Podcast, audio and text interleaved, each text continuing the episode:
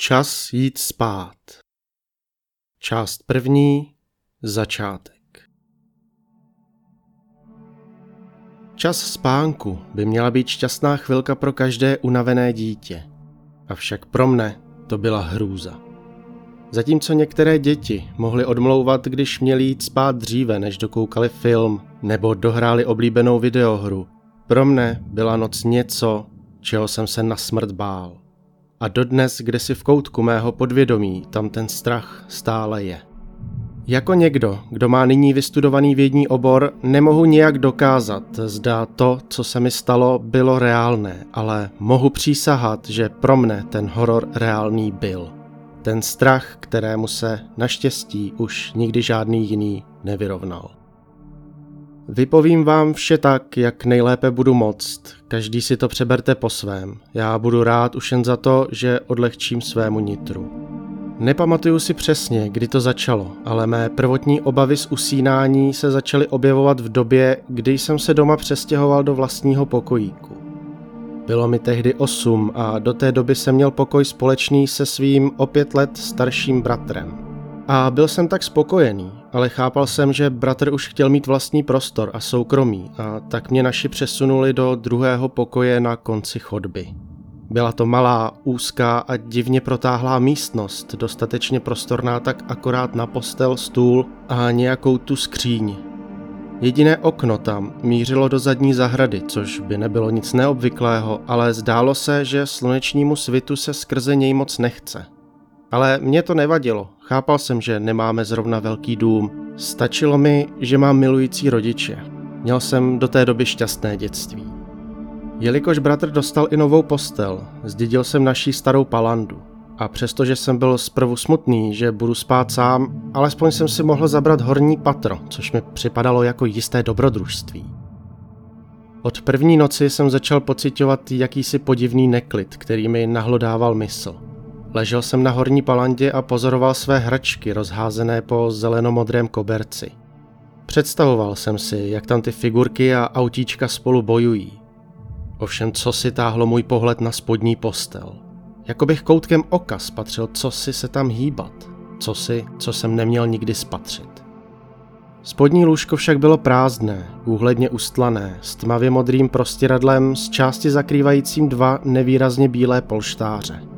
Nepřišlo mi to nijaké, byl jsem dítě a zvuk televize z obývacího pokoje přes chodbu mě uklidňoval a z přítomnosti rodičů tam vedle jsem nabil pocitu bezpečí. A tak jsem usnul. Vždy, když vás někdo vytrhne z hlubokého spánku, může vám chvíli trvat, než se rozkoukáte a uvědomíte si, co se děje. A ten mlžný, snový opar kolem vás visí ještě nějaký čas, co jste vzhůru. Něco se mi v pokojíčku hýbalo, o tom nebyl pochyb. Nejdříve jsem si nebyl jist, co to bylo. Vše se utápělo v temnotě, jen zvenku pronikalo oknem trochu matného měsíčního světla. Okamžitě mě napadly dvě myšlenky.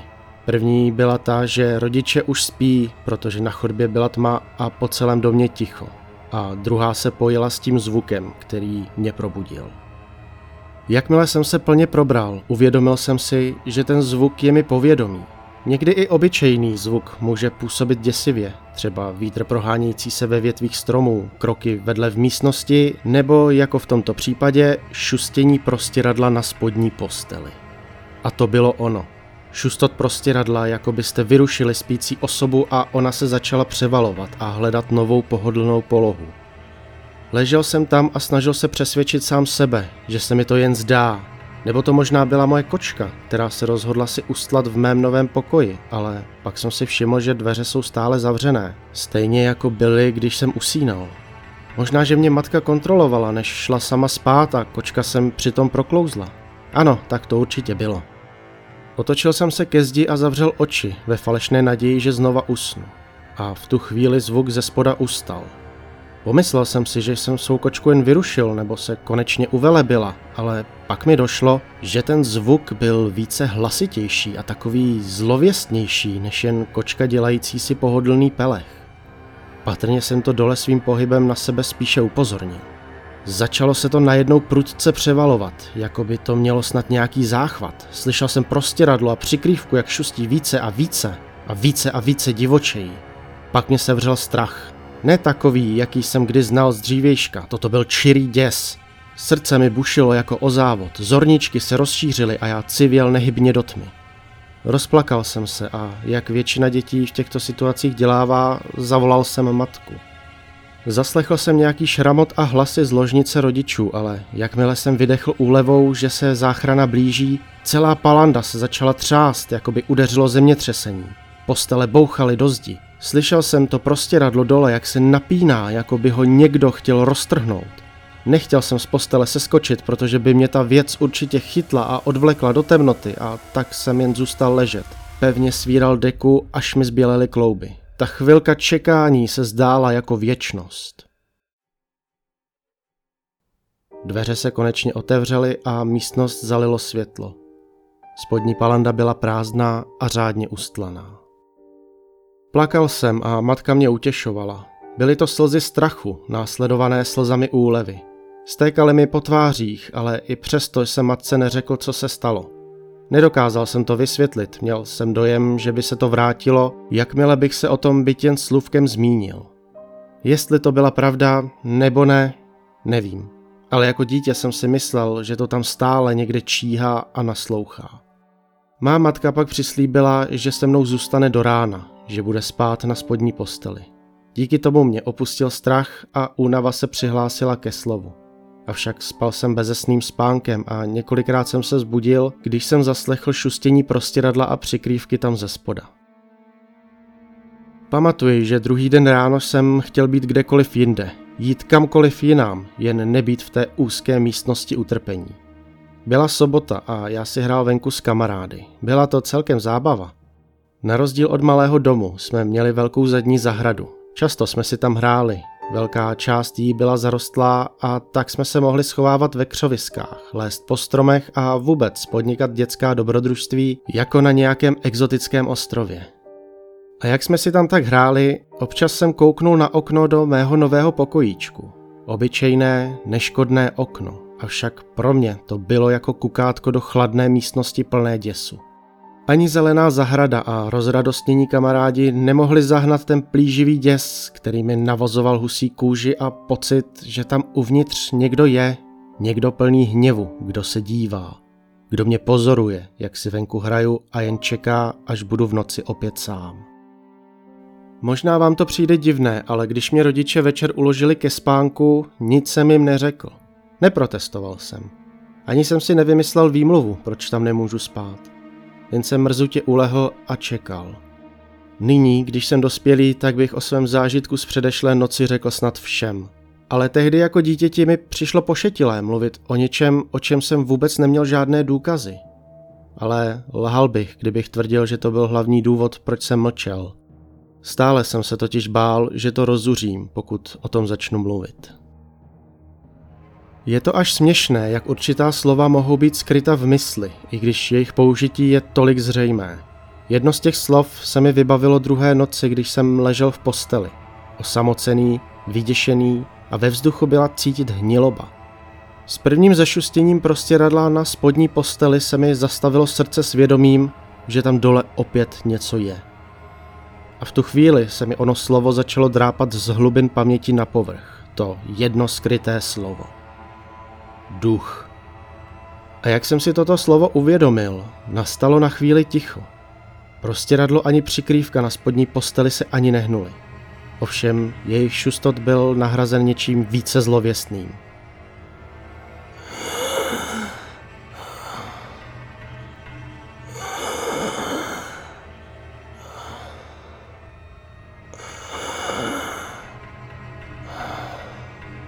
Pomalým, pravidelným a přerývaným dechem. Představoval jsem si, jak s každým zasípěním se tomu zvedá a klesá hruď. Otřásl jsem se a beznadějně doufal, že to zmizí, aniž by si mě to všimlo. Dům stejně jako předešlou noc spal ve tmě, v tichu, až na ten nechutný dech něčeho tam pode mnou. Ležel jsem v posteli vyděšený. Jediné, co jsem chtěl, bylo, aby to odešlo, aby mě to nechalo být. A pak se stalo něco ještě děsivějšího. Ta věc sebou začala házet jako nějaké zvíře a vypadalo to, že má něco v úmyslu. posadilo se to. Jeho dech jsem začal slyšet hlasitěji, to jak nás najednou dělilo jen pár lamel a má matrace. Oči se mi zalily slzami, strach se mi zakousl do morku kostí. Už jsem si nemyslel, že bych se mohl bát víc, ale jak jsem se mýlil. Představoval jsem si, jak ta věc může vypadat a doufal jsem, že si nevšimne, že jsem vzhůru. A pak to začalo sahat na mou postel. Něčím, co jsem předpokládal, že by mohly být prsty, to opatrně přejíždělo po lamelách. A pak to velkou silou vmáčklo ty dlouhé prsty mezi lamely a zanořilo je ze spoda do matrace. Cítil jsem, jako by je to zarazilo přímo do mě a vykřikl jsem. V tom se celá palanda začala zase třást, vrážela do zdi, tam a zpět, až mi začaly do deky padat odlubky nátěru a omítky.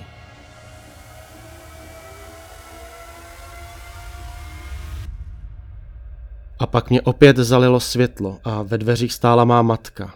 Milující, pečující, která mě obejmula a konejšivými slovy uklidnila. Samozřejmě se zeptala, co se stalo, ale já jí pravdu neřekl. Jen jsem dokola opakoval slova noční můra. Toto se opakovalo týdny, ne měsíce. Každou noc mě zbudil zvuk šustícího prostěradla a každou noc jsem křičel hruzou, abych nedal té věci tam dole čas vstát. Každý můj křik doprovázel třas celou palandou, dokud do pokoje nevešla matka, která pak zbytek noci spala na spodní posteli. Vůbec netušící, že nějaká zlověstná síla mučí jejího syna.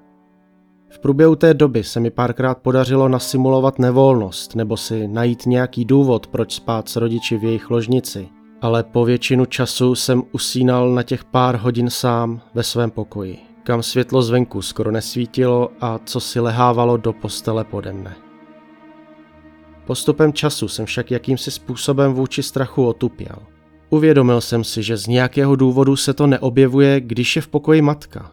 Myslím, že to samé by se dělo, kdyby tam byl otec, ale toho není možné vzbudit, když spí. Po několika měsících jsem si na toho nočního návštěvníka zvykl. Ale i nadále jsem se ho bál. Skoro jsem až cítil tu nenávist, kterou vůči mě choval. Nebo vůči možná všemu a všem. Nejvíce jsem se ovšem bál v zimě. Dny se krátily a delší noci poskytovaly té věci více prostoru. Bylo to také těžké období pro mou rodinu. Stav mé babičky, úžasné to ženy, se po smrti dědečka zhoršil. Matka se snažila jí co nejvíce navštěvovat a držet v rodinném kruhu, ale s demencí se bohužel nedá bojovat dlouho. Ukrajuje vaše vzpomínky den po dni. Brzy na to už nás ani nepoznala a bylo nadmíru jasné, že ji musíme převést do domova pro seniory. Předtím však měla několik těžkých dní a matka se proto rozhodla u ní zůstat.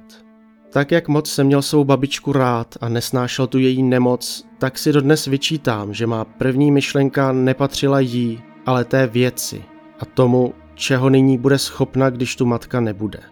Její přítomnost byla jediná ochrana před hororem, který jinak mohl nastat.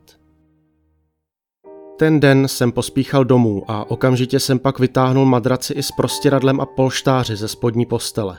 Pak jsem vytrhal i lamely a do volného prostoru jsem přesunul stůl a nějaké židle.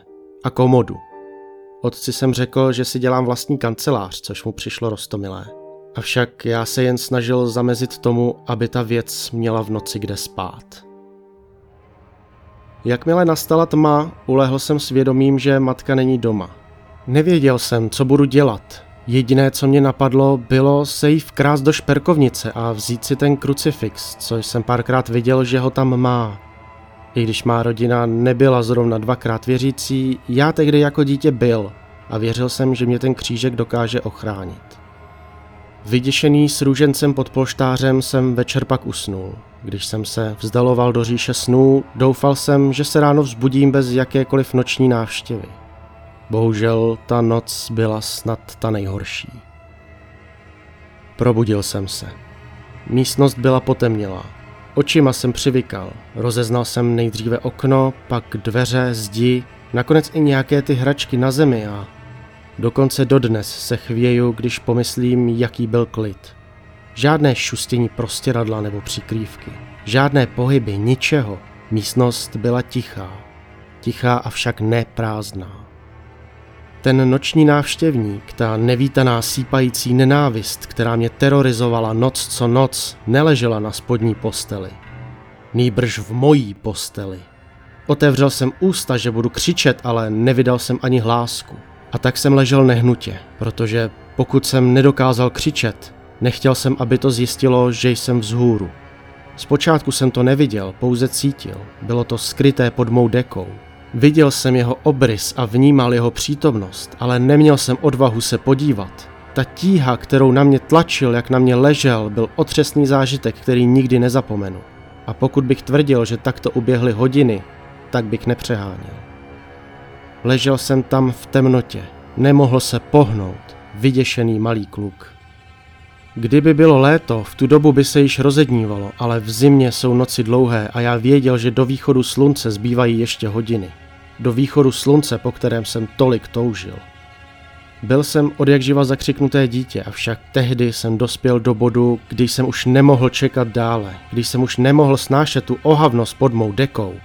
Strach sice oslabuje, udělá z vás jen tenkou skořápku, ale já musel pryč. A pak jsem si vzpomněl na ten krucifix. Usínal jsem s ním v ruce pod polštářem. Pomalu a nezjištně jsem tam rukou hledal, avšak nebyl tam. Musel mi v noci spadnout, anebo něco horšího. Ta věc mi ho vzala. Bez křížku jsem ztratil poslední kapku naděje. I v tak nízkém věku jsem už byl lehce obeznámen s tím, co znamená smrt. A bál jsem se jí. V tu chvíli jsem věděl, že zemřu, pokud v té posteli zůstanu i nadále ležet a pokud nic neudělám. Musel jsem utéct pokojíčku, ale jak? Měl jsem vyskočit z postele a doufat, že stihnu doběhnout ke dveřím? Co když bude rychlejší? Měl jsem tedy naopak z postele vylézt opatrně a pomalu a doufat, že to neprobudím? Přemýšlel jsem, že když jsem se hýbal, jak jsem hledal krucifix pod polštářem, ta věc zůstala klidná. Že by se mi to vše jen zdálo? Nedýchalo to ani tak zhluboka jako jindy. Možná, že to odpočívalo, že mě to konečně dostalo. Snažilo se o to nespočet nocí a nyní bez matčiny ochrany mě to konečně drželo. Mačkalo do matrace. Možná jen vyčkávalo. Hrálo si to se mnou před konečným úderem, jako když si hraje kočka s myší. Snažil jsem se dýchat pomalu, jak to jen šlo a sbíral veškerou odvahu. Pak jsem začal odkrývat deku. Náhle se mi srdce málem zastavilo. Omylem jsem zavadil o něco pod ní. O něco jemného a chladného, něco jako vychrtlou ruku. Ze strachu jsem zadržel výkřik. Byl jsem si jistý, že nyní to vědělo, že jsem vzhůru. Ale nehýbalo se to. Po chvíli jsem ze zvědavosti ještě více poodhrnul přikrývku a pozoroval tu pokřivenou hubenou ruku. Sval na ní se zdál být až nepřirozeně velký. Ta ruka ležela na mé hrudi a sahala až na levé rameno, jako by se mě snažila držet. Věděl jsem, že pokud se mi má podařit utéct, budu muset tu mrtvou ruku odsunout. Z nějakého důvodu mě však opět ovládl strach a já nebyl schopen zase ničeho. Srdce mi začalo skákat v hrudníku a žaludek obracet, když jsem se dotkl rozcuchaných mastných vlasů. Obličeje jsem se nedotkl, když jsem si dokázal představit, jak vypadal. A pak se to pohnulo. Bože, sunulo se to pomalu nahoru, rukou mi to sevřelo rameno. Chtělo se mi plakat, ale hrůzou to nešlo. A jak mě to tak svíralo, stala se mi podivná věc. Nohou jsem se dotkl chladné zdi. A v tu chvíli jsem si uvědomil, že ta věc neleží na mě, ale že vychází z té zdi. A náhle se vření zesílilo, jako by se to bálo, že tomu unikám. Snažil jsem se bojovat, ale jeho ruka byla až moc silná. Hlava se tomu pod pokrývkou pomalu zvedala a já si uvědomil, že se mě to snaží vtáhnout do zdi. Začal jsem křičet, ale tentokrát nikdo nepřišel. A pak mi došlo, proč se najednou tolik snaží, proč mě nyní táhnul pryč. Pohlédl jsem oknem ven a spatřil první sluneční paprsky vycházejícího slunce. Takže pokud bych dokázal ještě chvíli vzdorovat, za chvíli by to mohlo zmizet. A jak jsem tak bojoval o svůj život, spod pokrývky se vysunula jeho hlava. Nepamatuju si, jak vypadala jeho tvář, pamatuji jen ten hnilobný chladný dech. Když sluneční paprsky zalily místnost světlem, jeho ruce mě škrtily a snažili se ze mě vymáčknout poslední zbytky života. Probudil jsem se, když mě otec volal ke snídani. Ten pocit úlevy. Přežil jsem nejhorší noc mého života. Přes den jsem pak odsunul palandu ode zdi. Nechal jsem tam jen ten nábytek, o kterém jsem si předešlého večera myslel, že zamezí té věci spát ve spodní posteli. Ale nenapadlo mě, že místo toho si zabere postel horní. Že si bude chtít vzít mě. Následně týdny plynuly bez jakéhokoliv incidentu, až jedné chladné noci mě vzbudil zvuk třesoucího se nábytku, který stále stál na místě, kde původně bývala palanda. Po chvíli jsem uslyšel sípání z pozazdi, které se však začalo vzdalovat. Nikdy jsem tento příběh nikomu nevyprávěl. Dodnes mě polévá chladný pot, když slyším šustění dek či prostě radla, nebo i vlastní sípání při nachlazení. Rozhodně už nespím na posteli, která by stála u zdi. Říkejte si tomu pověrčivost, ale já tvrdím, že sice nemohu vyloučit spánkovou paralýzu, halucinace nebo přehnanou dětskou představivost, ale když jsem si příští rok vyměnil pokoj složnicí rodičů, oni tam vydrželi deset dní. A ten jedenáctý jsme se odstěhovali.